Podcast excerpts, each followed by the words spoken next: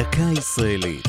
השבוע, בנימין זאב הרצל, במלאת 160 שנה להולדתו. והפעם, השאלה הערבית.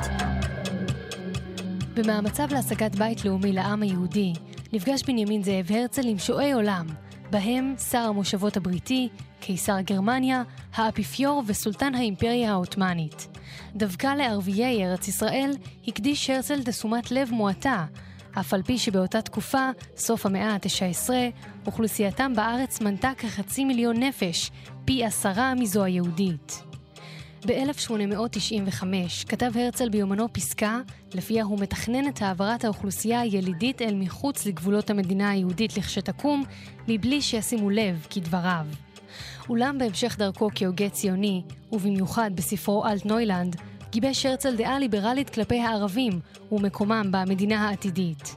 בחזונו יש זכויות שוות לכל התושבים, לא רק ללא הבדל מין, אלא גם ללא הבדל דת ולאום.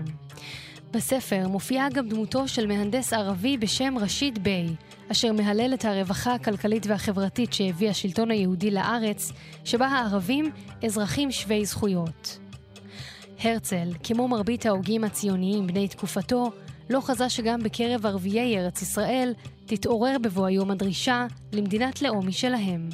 זו הייתה דקה ישראלית על בנימין זאב הרצל והשאלה הערבית. כתב עידו ליפסקי, ייעוץ לשוני, הדוקטור אבשלום קור.